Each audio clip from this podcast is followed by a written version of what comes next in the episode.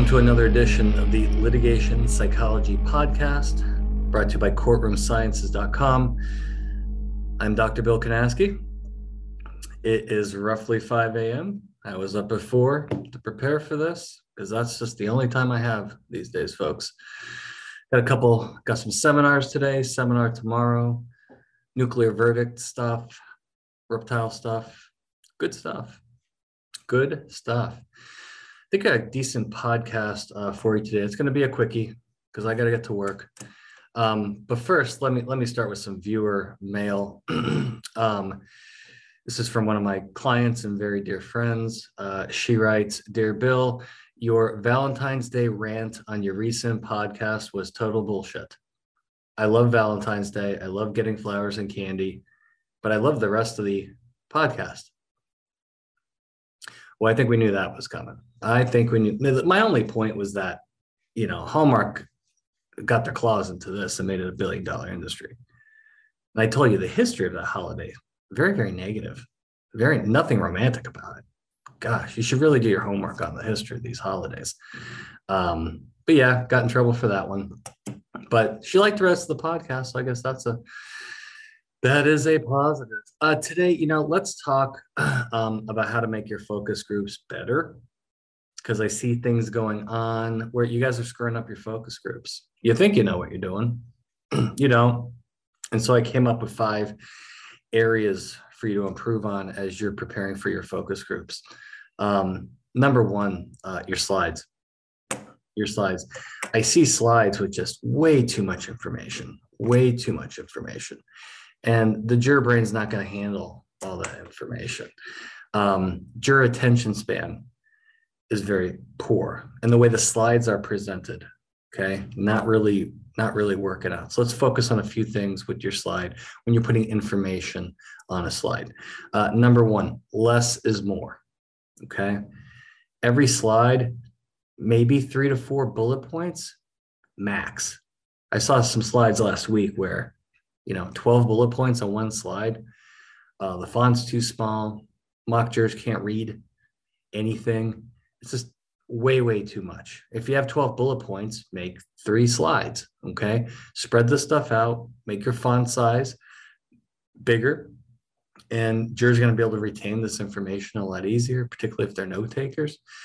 Putting all this information on one slide, it's just overwhelming. It's way too much information jurors can't handle it and then they're they're gonna they're gonna miss something right? They're gonna miss something. So again back to less is more. And then what we want to do is with these bullet points we want to build. We want to build. Go to your powerpoint go to um, i believe the tab up on the top is um, appearance or appear and make sure each of your bullet points is coming up one at a time. So i see attorneys putting on a slide in front of the mock jury and 10 bullet points all come up at once. And the jury's like, wow. And they don't know where to start, they don't know where to finish. And it also makes life more difficult for you know the attorney, not just the uh, not just the mock uh, jurors. So make sure that they build so that every time you click that button, boom, boom, boom, they come up one at a time. You can isolate your information. That's going to lead to better um, attention, a better uh, a better uh, memory uh, retention, and it's going to allow jurors to uh, to take notes more specifically on each of your points. So really watch out uh, with those slides and the colors. Oh my gosh, you don't want to blind your mock jurors. Okay, don't blind them. Okay, you want a darker background, maybe a little Carolina blue, right, with some usually white or even some maybe yellow, depending on the shades that you use and some lettering, so that uh, you're, you're, not you're not blinding your your jurors. Uh, I had an attorney uh, last month come out and had a just a white background with black letters, and when we put this on the screen, it just I mean it gave me a migraine headache looking at it.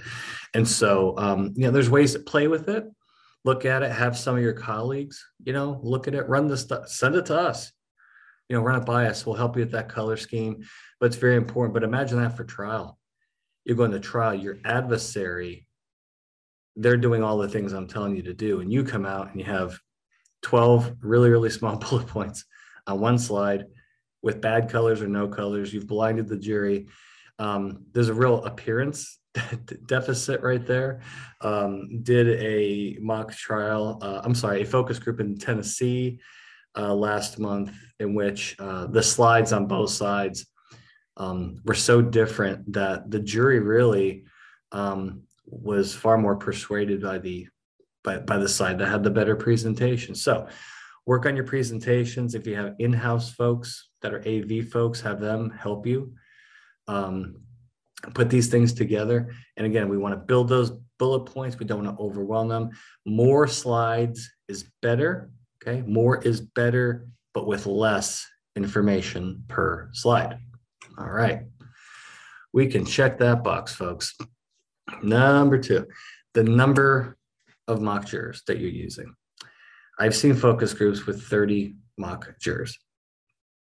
That's insane. You're not going to get quality feedback from 30 people. Okay. What we want to do, we want to cut that in half. Okay. Cut that in half. 15 to 12 to 15 mark. Okay. Now make sure that you're recruiting the right way. You're getting a sample that is, uh, you know, matching your, your demographic for that venue. But sticking 30 people in a room, you're just never going to get uh, the quality of feedback uh, that you want. Several jurors just won't talk all day; they'll just collect their paycheck. Um, way, way, way too many jurors. You don't, you don't need that. Now, mock trial is different. You're going to have be dividing, you know, people up into deliberation groups. You're going to get two, three, maybe even four, you know, distinct jury verdicts from, you know, mock deliberations okay, you want to put your 24, 30, 36 people in the room, and then you're going to divide, divide them up to deliberate. Nothing wrong with that. But when you're doing a focus group back and forth all day, the quality of that discussion, you've got to cut those numbers in half, um, or you're just not going to get really good information. So, so, so think about that. All right, we'll check that box. Um, juror fatigue. Oh my God.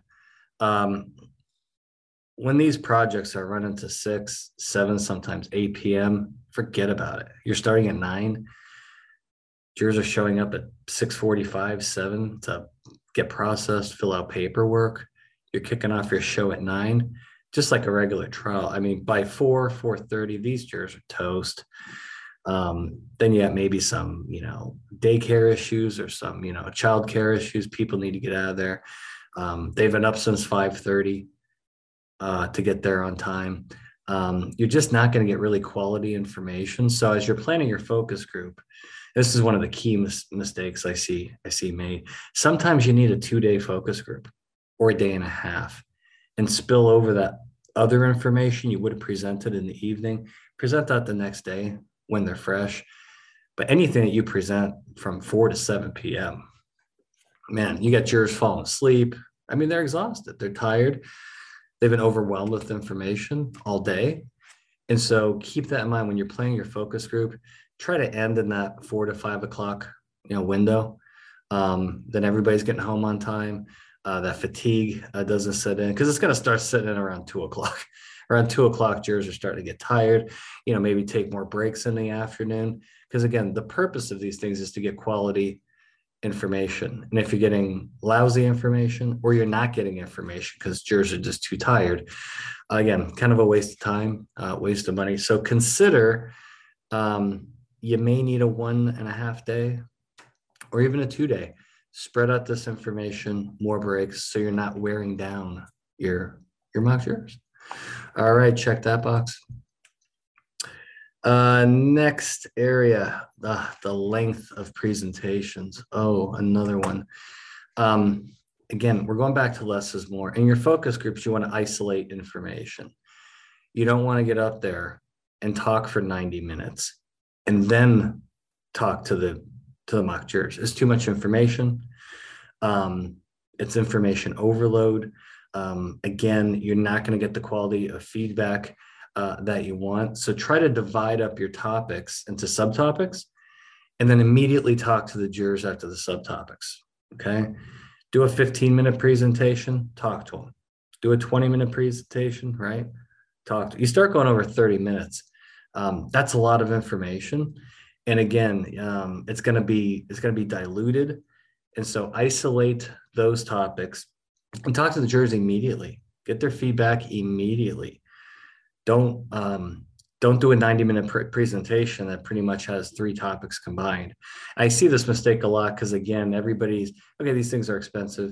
You want to maximize you know what you're doing with the mock jurors and so what i see is a lot of longer presentations with a lot of information crammed in and then again it's just overload and jurors can't handle it that's why um, you know a lot of clients don't want to pay for uh, one and a half or a two day well if you have that if you have that much information you really need to do that or you need to cut out topics so kind of a chronic error i see is just cramming in way too much information so shorter presentations jump right to that discussion, then go to your next subtopic. You know, if you think about liability, right? That oftentimes can be two or three subtopics. Don't present them all at once and then talk to the to the jurors. Present subtopic A, immediate discussion, right? Now they're gonna have questions. They're gonna bring up, you know, stuff that's gonna come up down the road, and you may need to say, you know, hey, I'm gonna get to that in the next subtopic. So hold that, hold that question and also take a lot of questions i find that the questions are just as valuable as as the feedback in these in these projects and so again look at your topic list break it down as much as you can isolate as much as you can and the key is to get those jurors talking as soon as possible um, and not to give long presentations wait wait wait um, of course i had an attorney a 40 year attorney which he told me um, 18 times that he's been trying cases for 40 years. Now he's done 150 focus groups, and, he's telling me I'm wrong. Well, I'm not wrong. Um, he wanted to do this, you know, two hour presentation, then a break, and then another two hour presentation. Then I want to talk to the mock jurors. And I'm, I said, that's just not the best way to do it. Well, that's the way I've been doing it for 40 years. Well, we're going to do it differently this time. Uh, he wasn't happy with me. Uh, client was thrilled client was thrilled. And we just got a ton of feedback. But again, you know, we isolated the topics. We didn't let the jurors get fatigued. We had a lot of breaks. And once you isolate those topics, the, again, the quality of information that you're going to get back for your mock jury is, is going to be um, 10 times better than going on these long, I mean, really, really long you know, presentations. So divide, divide and conquer. Um, number five, damages in the focus group methodology, um, when you're testing damages, you're really just looking for ballparks here. You're looking for angry jurors, you're looking for punitive jurors. Um, you're not really going to be able to test damages um, for accuracy and precision per se. It's more of the, you know, where are these people at on the on the on the bigger picture. Uh, you want to test damages, you're going to have to do a mock trial.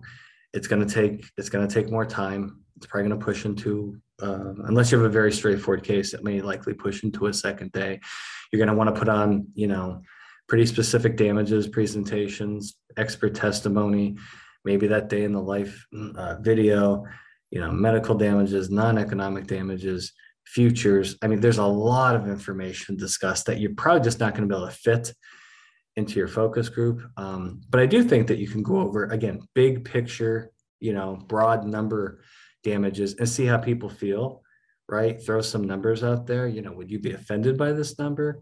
Is this too much, too less? What, what does this number mean to you, right? So, particularly if you have an adversary that's telling you, you know, I'm asking the jury for $30 million. Well, throw that out there. Just big picture overall. Don't you don't have to present all the damages arguments per se, um, but see how jurors feel about that information that's really important. And always do that at the end of the day. You want to end, uh, you really want to end with that. And um, don't don't go look and, and, and, tell your clients up front and you understand up front we're not looking for precision here. In fact a lot of my clients don't even talk about damages and focus groups. They want to really really focus on liability. They want to focus on causation and get that information get that information early. Um, and there's you can test damages uh, down the road.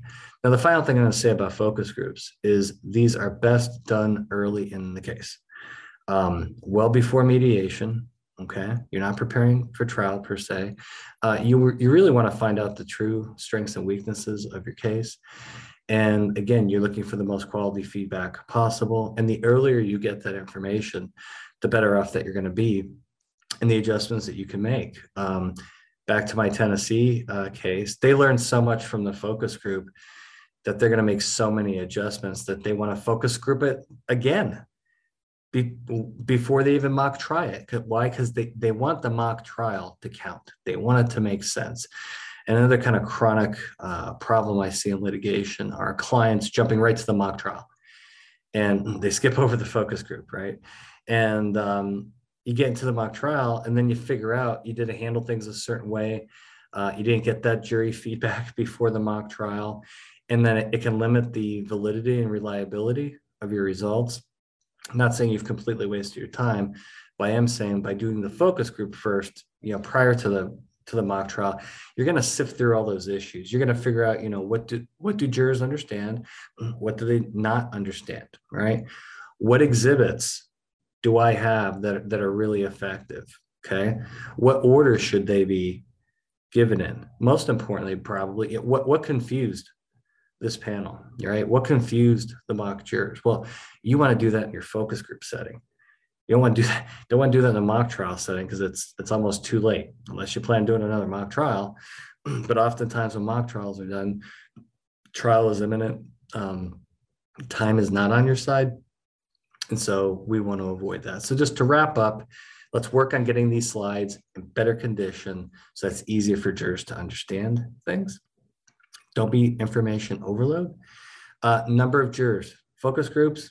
You don't need 30 people cut that in half, get into that, you know, eh, 12 to 18 just sweet spot. I personally like the 14, 15 because I can get quality information from each juror. No one can hide. Uh, it's not too big of a group, and I'm, I'm getting really good information. Uh, just make sure you have the right panel, you know, demographically that matches your matches your venue. Uh, third, remember, fatigue. Don't keep these people there till 7:30 p.m. They're going to be exhausted. You're not going to get good information. Aim for that, you know, 4 to 5 p.m. window. They're going to be, their brain's going to turn to mush. They'll be toast. And then if you need more time, do another half day. Bring them back the next day. Let them rest. Okay. And then don't be cramming all this information. Hey, we got approval for one day. Well, too much information. Um, not good. For the length of those topics, right? Isolate topics, shorter presentations, more discussions with the jurors. We don't want to over overload them with, you know, hour 90 minute presentation. It's just it's just too much information. And then finally, damages. Right, you're just you're looking for the ballpark. You're not looking for uh, precision. You may not even really need to talk about in the focus group model. Um, I think if you're really going to test that, you need the the mock trial model. So, all right. Well, that was a very basic, basic podcast went over some important things. I'm going to finish with my rant, the Kanasky rant. The uh, by the way, Tar Heels Sweet 16, very very happy. Um, but I have to tell you, these referees in the NCAA tournament absolutely atrocious, atrocious. I mean, articles going viral. The the quality of the officiating is terrible. Uh, Iowa, Iowa, you guys got screwed okay, TCU, you got screwed, and they tried to screw my Tar Heels, and they weren't able to do it. We hung on in overtime, but the the quality of the officiating absolutely atrocious. It must stop. You can't have the refs. It's March, folks. Okay, you're you know you're taking maybe a little time off work. You want to chill. You want to you want to watch college basketball and have fun. You don't want to be screaming at your TV because the refs suck. It's really really terrible. It's really terrible. Go online, you'll read all the articles about it, heavily criticized. And uh, a lot of team again, Iowa, Iowa and TCU. I I feel I feel terrible because the refs absolutely just just absolutely were just devastating, uh, devastatingly bad in those games. All right, I'm heading to do two speeches today uh, in Louisiana, beautiful Louisiana. Um, but we're going to round this out. And uh, thank you for participating again in the litigation psychology podcast. I am Dr. Bill Kanasky with Courtroom Sciences. We'll see you next time. Bye.